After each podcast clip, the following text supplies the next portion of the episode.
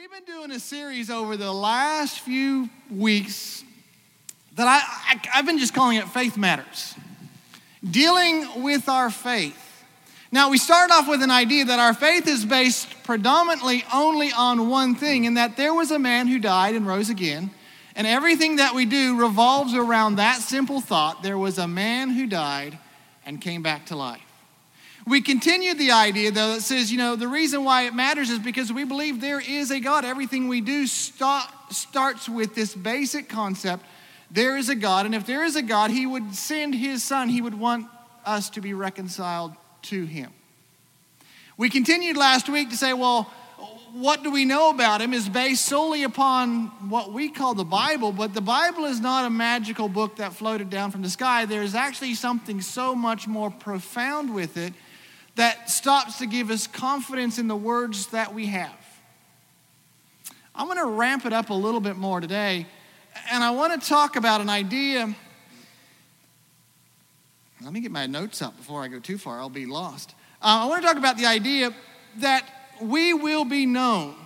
Those of us who call ourselves followers of Jesus Christ, though, should be known by how we live. You see, if our faith is real in our lives, it should actually do something in our lives. Now, I've been told that this pandemic has been good for certain businesses, and one of them is not Lowe's, even though I'm sure they've survived quite well. The reality is, is those who do puzzles. I have heard that puzzles, those who make puzzles are absolutely doing great. I don't know about you, but when I think about puzzles, I have not bought any during this pandemic time. But when I think about puzzles, I have these warm, fuzzy feelings because I remember my grandmother. And every summer and winter break when I was down here, I'd go back up to Iowa uh, to spend my summer and winter breaks and to get a job. And within a day or two of getting back to my grandmother's place, out would come a box of puzzles and they would be dumped on that kitchen table, spread across, and we would spend hours and I mean, it would literally be days, but hours of each day working on these big puzzles, slowly putting them together. Now, I absolutely loved it because for most of my growing up, I grew up in Australia and I didn't get a lot of chance to get to know my grandmother. And so for hours, we would just sit and talk and laugh and just have a good time. And it was the best way that I ever got to know my grandmother was around some puzzles. The reality is, when we talk about puzzles, though, for each of us, that kind of brings a different mindset. For some of you, if I was to talk about a puzzle, if I was to bring a puzzle and I was to dump it out on your kitchen table, there are several of you who would have some different reactions. Some of you would almost go to panic mode. You'd almost get that anxiety attack because as you stop and you look at those puzzles, the only thing you can think about is those things falling on the floor clogging up the vacuum cleaner. I mean, who needs a puzzle? Who needs all that extra work and that frustration and the hours of trying to put together a stupid puzzle? And so when you get that, you just quickly grab the box. When I leave, you take the box and you just push all those puzzle pieces back in the box and say, all right, I'll stick that aside and give that to someone who might actually like it. Some of you would be a little bit more like, oh, yeah, this is exciting. And I dump that puzzle box out on your table. You'd begin to go through and you'd start looking for pieces and you'd start putting them together. And about two hours in, you'd start going, is this all there is to it? I mean, what do you do with a puzzle? I'm getting kind of a little bored with it. We've spent two hours and we still only got a little corner done. I mean, really, the only thing is that you begin to think about these other things too, though. Like, what do you do with a puzzle when you finish it? Have you ever spent hours and hours and hours on a 1,200, 1,500 piece puzzle to finally get it done? And you look at it and you think, now what do I do with it? I mean, I have gone to some of the antique stores and you see them put up on a board, glued and lacquered and stuck into a frame. But I mean, really, if you actually glue a puzzle down to a board, does that mean you've only ever done one puzzle and you just figured that was it, I'm not doing any more, and that was your proof you actually did it? I mean, that's not really a good look that you want to advertise. And so you know, okay, if I actually finish this, the only thing I'm going to do with it is actually break it up and put it back in the box. And so you quit about a quarter of the way through because uh, it's too much work. There's too many colors. There's too many pieces. They're small. They're all getting kind of frustrating. To some of you, though, if I was to bring a box of puzzles and I would dump them out on your table, your heart would start to race, not because of anxiety, but because there's this challenge. As you just sit there and look at those pieces, all, all you can begin to do is you see shapes and you begin to see patterns beginning to merge, and something starts clicking in your brain. And, and you just spend hours, and you can't stop until it's done because it is the challenge, and it's not about the puzzle, it's about you beating the challenge. And even after you finish, and as you're sitting there breaking that puzzle up and you're putting the box, you sit there with this like, I did it. No one else is going to understand this, but I did that. And as I'm pulling that thing and breaking it apart, you're sitting there thinking, I conquered it. That was me. And it feels good. The harder the puzzle, the better the accomplishment. You know, as we stop and talk about puzzles, I'm not just talking about puzzles because of this pandemic. The reality is this as we begin to talk about our faith, though, so many times our walk with God or our faith walk feels like a puzzle.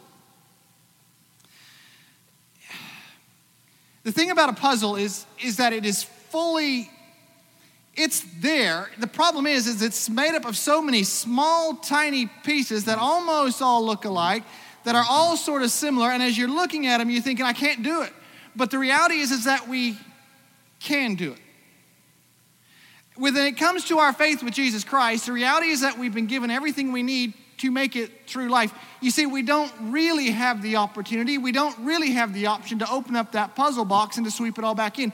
That's not given to us, that choice has been taken from us.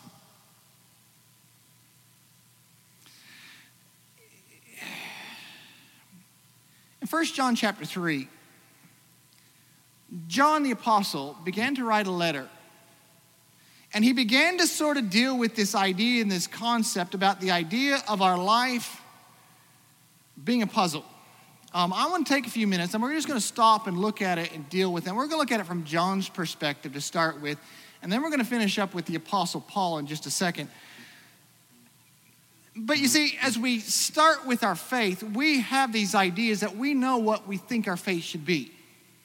We begin to talk about our faith and we think strong, gentle, loving, caring.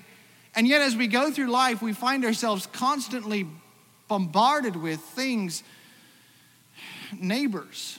I mean, who needs neighbors? I mean, coworkers. I mean, how do we deal with coworkers who, who constantly just don't do their job right? And, and, and we begin to deal with family, and family gets frustrating. As much as we love them, they kind of, you know, and life just continues to happen and it just feels like a puzzle. And how do I put my puzzle piece together? Well, John begins to help us understand. In fact, he begins to help us because he begins to say in 1 John chapter 3 verse 1, he begins to say this. See how very much our Father loves us, for he calls us his children. And that is what we are. But the people who belong to this world don't recognize that we are God's children because they don't know him. The Apostle John starts by reminding us that a person who has made a choice to follow Jesus Christ, this choice puts them into a special relationship. John says that the moment you chose to follow Jesus Christ, you were made a part of a special, unique family, his. And so John begins to tell us all right, you have been made very unique, very special. Um, yet, as wonderful as this relationship is, John reminds us that it is not always that easy because it gets complicated from the very start. Because though I begin to say, okay, I'm a child of God, those who don't follow Jesus Christ don't understand this relationship. They begin to look at us like something's a little bit odd with you. They begin to stop, and as we begin to try to get our life in, in order, they begin to stop and, and question our actions. Well, why are you doing that? Why are you trying to forgive that person? Don't you remember when they hurt you so bad? Why, why are you stopping going to those parties that we used to have so much fun at? Why are you, why, why are you concerned with your language? And their very actions they begin to question because they don't understand. And it's not just their, our actions they begin to question, they begin to question our motives. Well, what are you getting out of it? Surely you must be getting something out of it. Are you trying to impress someone? Is this somehow going to make you better than me if you kind of act this way? And so all of a sudden, our, life begins to get complicated simply when we make a choice to follow Jesus Christ because those who don't follow don't understand this relationship that there's something special and unique that has happened in my life. But that's not the only problem. Because it's not just that others begin to question my actions and question my motives when I try to do the right thing, but John goes on a little bit further in verse 2, and he says this Dear friends, we are already God's children, but he has not yet shown us what we will, what we will be like when Christ appears. In other words, John begins to say, Hey, sometimes your life is a little bit messed up like a puzzle. It's not just that there's problems on the outside, but there's problems that come on the inside because we feel confused because we know we're not what we should be. We know that sometimes the harder we try, the more things seem to pop up into our life that just trip us up. The more we try to get along with someone, the more they just kind of take that last nerve I have and begin to pluck it like a banjo string. We know that the more we try to forgive someone, the more they just continue to do and to do, and, and, and it gets hard. The more we try to, to, to, to not say the words that, you know, we shouldn't say and take God's name in vain and all this stuff, we find ourselves dropping hammers on our feet where it hurts mm-hmm. and sometimes things slip out. And sometimes we have coworkers that are starting to and, and we just things come out that we don't want to come out of our mouth. And it just gets complicated because we know that I've given my life to Jesus Christ and I know I'm his child, but things are not working out. I know I'm not the person I should be, and that's what John begins to remind us mm-hmm. of. He is telling us that we're not yet what we should be. In other words, we know this within ourselves. It's not that external pressure alone, it's this internal. Something's bugging me. I just, I can't quite do it. I, I'm trying and I'm trying, but I just can't do it. We all know that we're called to better things. We all know that when it comes to our faith, it really should make a difference. But sometimes our faith life seems a little much like a puzzle dumped out on a table, sprawled across, and we're struggling to put all the pieces together. The interesting thing is that when I was working on a puzzle with my grandmother, there is a, I don't know, I guess they call them hacks today. There is a way to help you figure out how to do the puzzle. The number one way to figure out what a puzzle should look like is you take the puzzle box and you stick it up. You look at the puzzle box. It is amazing what you see when you look at the puzzle box and then you look at all the pieces. You can begin to start separating colors into certain areas. Patterns. Oh, I begin to see, I see there's a little red off of a church building over here. I'll push that over here. And oh, there's a little white robe from a choir person. I'll stick it over here. Or there's, we begin to just shuffle those pieces that we know they kind of, they've got to fit within those places. You see, the best way to start working on a puzzle is to look at the box. What about our faith? What is the best way to start getting our faith to look like what it should? You see, here's the sad reality if we were to go out on the street today and ask a normal person who doesn't follow Jesus Christ, what do you think of those who follow Jesus Christ? What is your impression of them? Okay, you may not want to do it because you may not like what you hear. The reality is, is that most times, and I was just reading a survey this last week, and I believe it was by the Barna Research Group, is that they've done a research on what do you think of Christians? There are certain words that just keep popping up. Uh, some of these words were judgmental, hypocritical, insensitive, boring, arrogant, rude. Now, I'll be honest with you, when I look in the mirror, that's not exactly the sort of person I want looking out at me. That's not what I want people to, to describe me as. Yet, the reality is, is as we put the puzzle box up of who Jesus Christ was, what do we see in him? We know what it should be because let's go on to verse 2, and he continues, we'll continue on a little bit farther. It says this, but we do know that we will be like him, for we will see him as he really is. The result of our faith puzzle or a life of faith should be one that looks like Jesus Christ. What should your life look like as a follower of Jesus Christ? Well, that little phrase should give us a hint. Follower of Jesus Christ means that our life should look like the puzzle box lid Him, Jesus Christ. You see, when we begin to talk about Jesus Christ, what do we find? We find a person who was, I don't know how to say this any other way, but he was super good. We would use words such as holy, righteous, perfect. Here was a guy, when we talk about Jesus Christ, who did nothing wrong, and yet when he got around others, even when they were rotten people, they liked him. He didn't condemn them, instead, he called them to something better. He didn't stop and wag his finger in their face saying, Shame on you, shame on you, let me put you down. Instead, he said, Hey, you're right, let's go and don't do that anymore. I forgive you. Your sins are forgiven. Go and sin no more. That was what we constantly hear him say. You see, when Jesus was around people, they seemed to like him. He was loving, he was caring. He reached out and touched people who were unlovable, who were sick. In other words, in those days, they were called untouchables.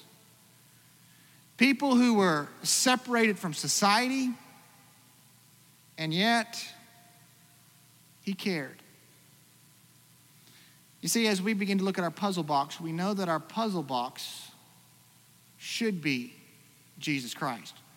Our puzzle, our life of faith that we're putting together should look like Him. Okay. The journey of faith is probably going to be the easiest thing you ever start, isn't it? What does a person have to do to be a follower of Jesus Christ? Pledge money to the church? Nope. Get baptized? Nope. Um, turn over a new leaf? Nope. The journey of faith starts with the simple idea we started with putting your trust in the one who died and rose again. Coming to Him, saying, God, I can't do it. I give you my life. It is that simple. You see, starting a walk with God is the easiest thing you can ever do. However, continuing to walk with God is sometimes a little more complicated. The journey of faith is challenging because we know that the moment we give our life to Jesus Christ, something should change. If we truly are going to call ourselves followers of Jesus Christ, that means we begin to follow Jesus Christ and something changes within our lives. John continues this thought, and let's go down to verse 3. John continues this thought in, three, in, in his chapter 3 and verse 3, and he says this All who have this eager expectation will keep themselves pure, just as he is pure. You see, we choose to begin to live a different life not because we're trying to gain God's favor. We already have that. That's what verse 1 tells us. We are already his children. The moment we give our life to him, he's already called us and made us his own. But something begins to happen because if our life of faith is going to have value, it has to be lived out. It's like going out and buying a brand new Corvette. Now, I must say, I do like the new generation of Corvettes. I'm a little bit, I do like the old ones too, okay? So if you are wanting to donate one, I am all open to any generation of Corvette, but I do like the new ones. But a new Corvette is no good if it is parked in the garage. The value of a car is only as good as what you do when you get it out on the street. The value of your faith is only as good as how you live it out. I'm not trying to say you don't have a relationship with Jesus Christ if you don't live your life a certain way. I'm just trying to say this it has no value. If you don't change your life, if things aren't happening differently because of your faith in Jesus Christ, then the value of your faith is very low. And John begins to remind us that, hey, we need to live pure lives just as he is pure. That's what it means to be a follower of Jesus Christ. It means to follow. You see, our faith should have real time value. It should sustain us in hard times. It should provide us with comfort. It should give us a future. It should help us make it through our lives. You see, a life of faith should look different. In Galatians chapter 5, verse 22, the Apostle Paul, in 22 and 23, he actually gives us what a life of faith should look like. In other words, when Jesus Christ is in our lives, when we're choosing to follow him, what should it look like? Well, Paul kind of begins to tell us, and he says this But the Holy Spirit produces this kind of fruit in our lives love, joy, peace, patience, kindness, goodness, faithfulness, gentleness, and self control. There is no law against these things. This is the list that Paul gives us of what it looks like to follow Jesus Christ. This is what should be happening in the way we live. Instead of that words that sometimes are used against us judgmental, hypocritical, insensitive, boring, arrogant, rude. Our lives should exude love, joy, peace, patience, kindness, faithfulness, gentleness. And I love the last one he puts up there self control. The ability to be in control of our life, of our actions.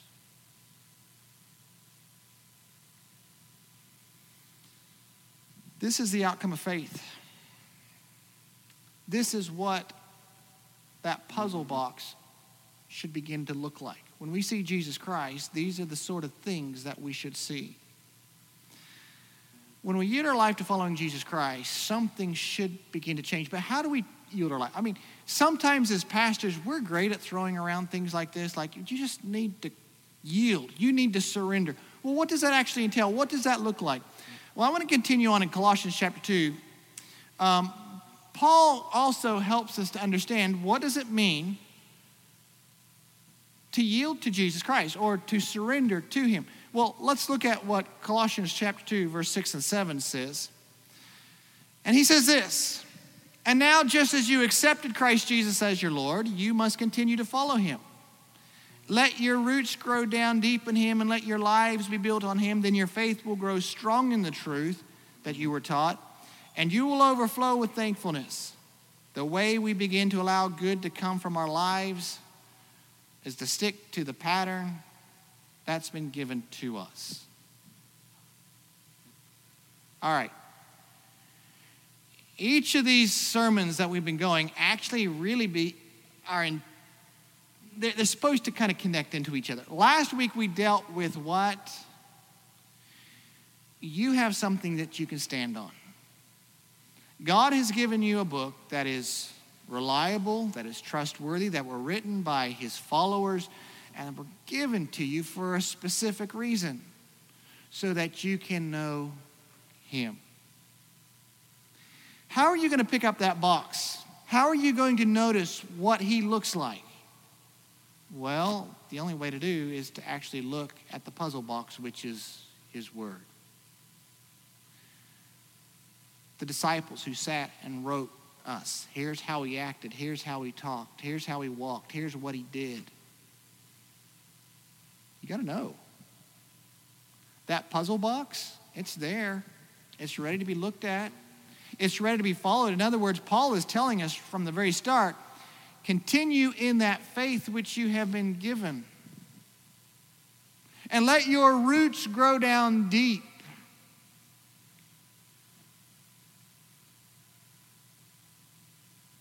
You can only do that if you pick up your Word of God, if you take up your Bible, begin to read His story.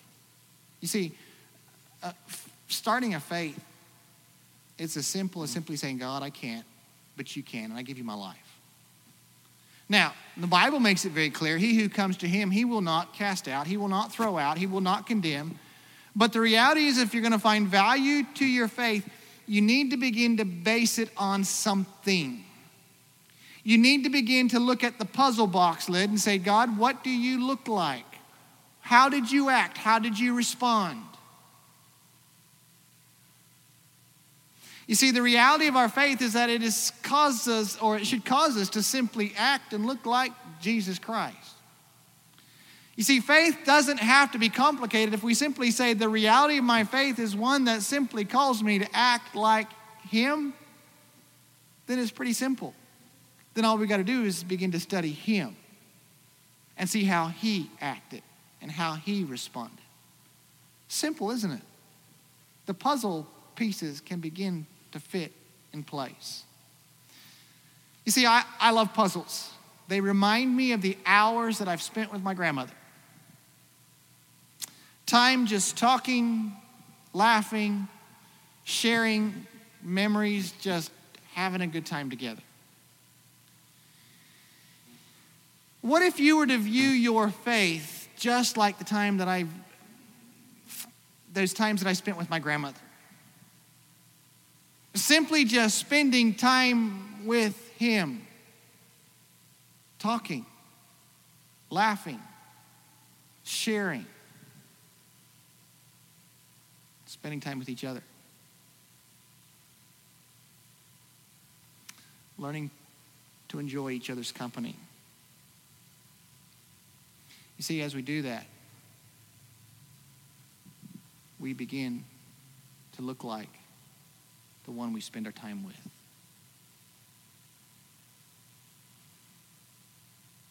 Simple faith, simple actions, sometimes complicated puzzle. But the more we spend with Him, the more the pieces fall into place. Father, as we close today, sometimes our lives do get awfully complicated. Sometimes we complicate them. Sometimes they're just complicated by themselves. Sometimes the pieces get jumbled, relationships get messed up, and relationships break down, and things happen that we don't understand. And Father, I don't know this faith journey sometimes seems complicated, but Lord, I'm convinced that you call us to love, you call us to joy, you call us to peace, you call us to gentleness and kindness, you call us to self control. And Father, those are things that I want in my life. That's what I want my life to look like. And Lord, I know Sometimes I don't get it right. Sometimes I'm not feeling those things. Sometimes I'm frustrated and I get angry and I, I, I don't do things the way I should. But Father, help me to understand that the more time I spend with you, just talking, just getting to know you, the more that my puzzle pieces of life can begin to fall into place. Help me to know you as who you are, not who I want you to be. With our heads bowed and our eyes real closed, I just want to ask you a really quick personal question. How is your faith journey right now? How is your faith life? Are you struggling? Is it complicated? Are things going on that are out of your control? Can I challenge you in this moment with our heads bowed and our eyes closed just to simply, God, help me to spend some time with you. Help me to get to know you. Help me to know how to respond like you would respond. Help me to know how to think like you would think. Help me to care like you care. So I just want to challenge you with your eyes closed and your heads bowed real quickly. Spend some time with the one who loves you so much that he gave his life for you. Father, thank you. Thank you for your love. Thank you for your goodness. Thank you that you want to help us to put the pieces together. Lord, I just pray, help us to have a walk that is worthy of what you would want us to have.